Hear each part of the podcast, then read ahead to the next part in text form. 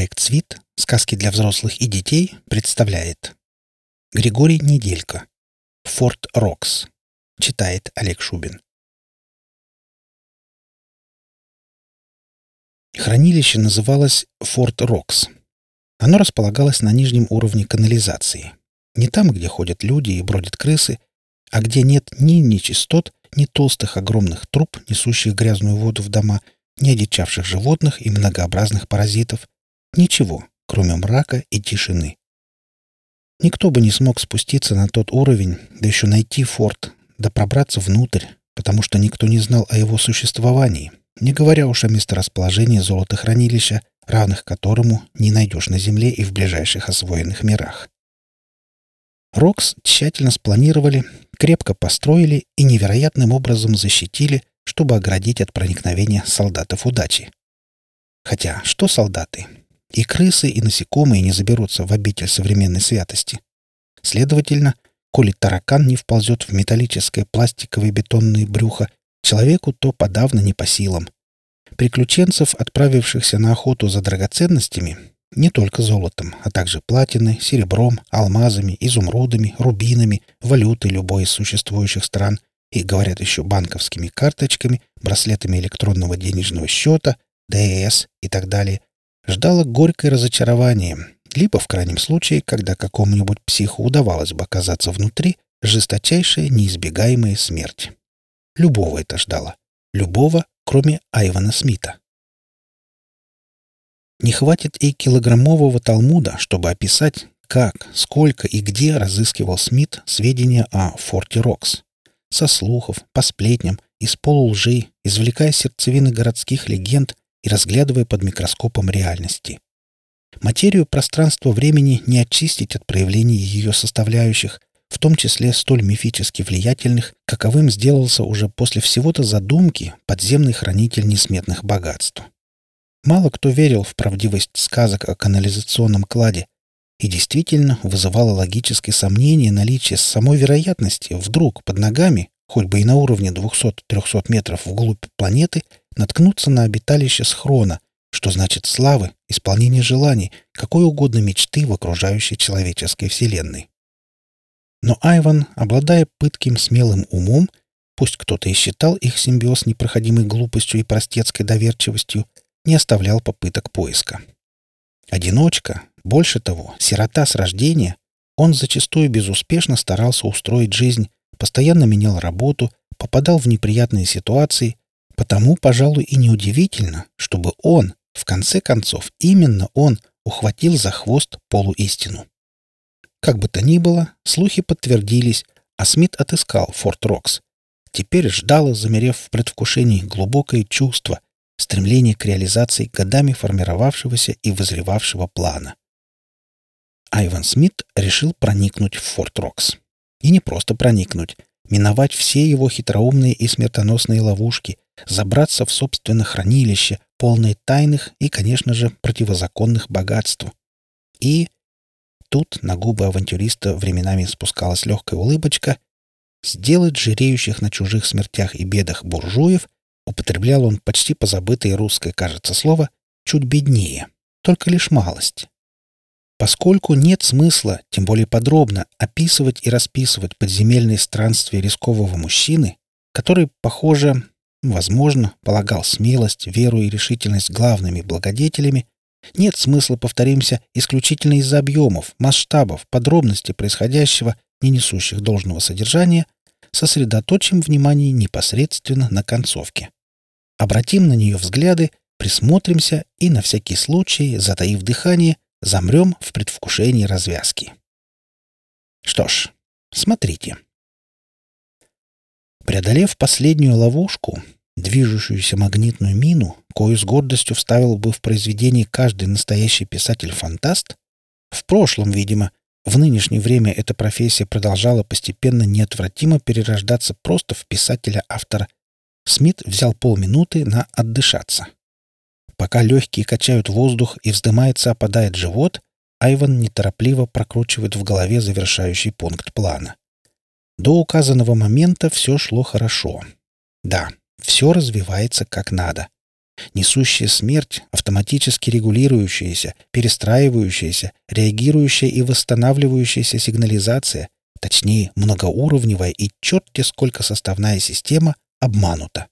Он перехитрил бомбы с лазерным наведением, защищенные пулеметами двери с сенсорами, взлетающие и падающие полы с подвижными сегментами, роботов-убийц, трансформирующихся в пушки, и наоборот, потолочные, подвижные, перемещающиеся по запутанным, необходимым в данном конкретном случае невидимым дорожкам бластеры, секции, что выпускают газ, распрыскивают токсины, заражают радиацией и вирусами, сжимающиеся-разжимающиеся пустые комнаты-обманки, обваливающиеся лифты и лифты, которые уносятся в никуда или замирают навечно, или скользят вверх-вниз, влево и вправо без конца, зато с непредсказуемым, неуправляемым нарастанием скорости, переменами в угле наклона и прочими радостями в том же стиле, ну и т.п. т.п. т.п. А затем глазами Смита Айвана, когда он подобрал 2000-значный код к круглой массивной двери, каковую не поднимет и строительный кран, и справился со встроенными хакерскими ловушками и обманками, и так Айван Смит, введя, причем повторно, один и тот же код, первый с 2001 знаком, второй с 1999, наблюдает завораживающую, красивейшую, не имеющую аналогов, по крайней мере в человеческом мире, картину. Здесь мы также благоразумно промолчим и, перескочив ненужное, перейдем к описанию финального предела приключений. Всякое странствие заканчивается, и скитания Смита в поисках денежного Грааля тоже подошли к концу. «Что ж», — думает он, — «дух, разумеется, завораживает. Однако хватит глазеть, надо действовать». Ведь никто не говорил, что автосигнализационная система не оповещает полицию с МЧС или кого иного. Скорее всего, как раз подобное и начинается, если кто-то неописуемым чудом очутился в святая святых. И хотя такое даже гипотетически невозможно, он, Ай, тем не менее внутри, что означает, и сигнализация способна задействовать скрытые неразличимые резервы, скрытые от него и от других. И кто побьется об заклад в обратном, от обслуживающих крайне редко оплот богатства людей и от, не станем зря отрицать долженствующую быть, вероятность непосредственно сигнализации. Еще подожди и выясни. Ого! Сняв клапан, он выпускает воздух из безразмерного мешка, раздвигает искусственно упрочненную материю и начинает сгребать в пузо облегчающего вес старомодного контейнера слиток за слитком, алмаз за алмазом, купюру за купюрой, монету за монетой. Мысли покидают его. Ничто не отвлекает А. Смита. А. С. Ас. Так прозвали его сначала в школе за ум и успеваемость, любящие пошутить, а иногда зачастую завидующие ребята, после чего прозвище забылось и все равно всплыло позже, когда ас незримо присоединился к негласной организации, братству, ассоциации секретных преступников. Он действовал один, всегда в одиночку, что только лишний раз подтверждало правдивость двух скромных, но заглавных букв. Не забывая посматривать по сторонам, поступать с нужными оглядкой и опаской, ас сгребал в мешок представлявшийся безразмерным неиссякаемый клад. Ничто не предвещало беды, перемены, ничего похожего не попадало и во взгляд. На секунду он отвлекся. В тот же миг, ровно в ту же самую секунду, его глаз уцепился за странные очертания вверху. Он увидел их, сталактические, остроносые, длинные, немногим раньше, и принял за тени либо же элементы конструкции. Но не нашлось бы в пропасти бездонного хранилища предмета, способного соответствующие тени отбрасывать.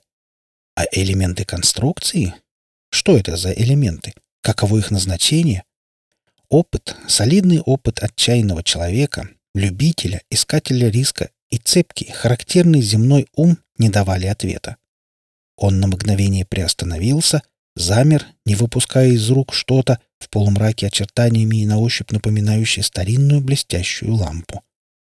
Тогда, почуяв ситуацию, улучив положение, остроконечные тени и выдвинулись, опережая время, и пасть из бетона, пластика и металла сомкнулась на воре. Рот медленно, методично задвигался. Незримо загорелись незримые глаза. Строители форта также благоразумно, заранее, намеренно их не сконструировали, не создали, не вмонтировали.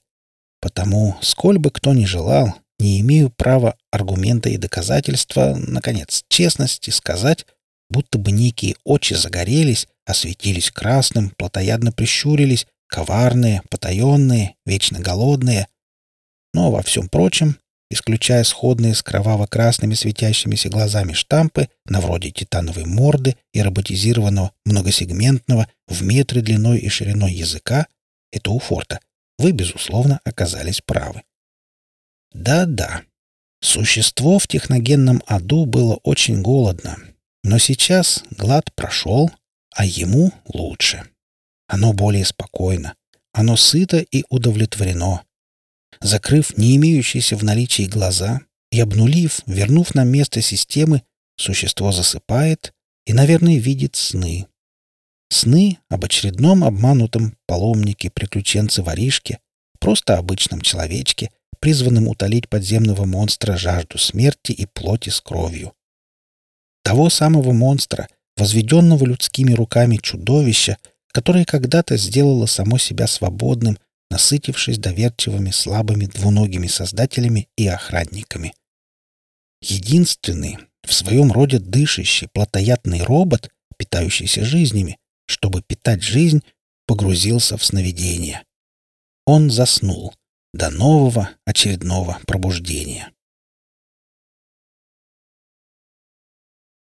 Вы слушали рассказ «Форт Рокс» из цикла «Страшные рассказы». Автор Григорий Неделько. Запись произведена в рамках проекта «СВИД. Сказки для взрослых и детей» с любезного разрешения автора специально для сайта sweetbook.ru в 2016 году. Читал Олег Шубин.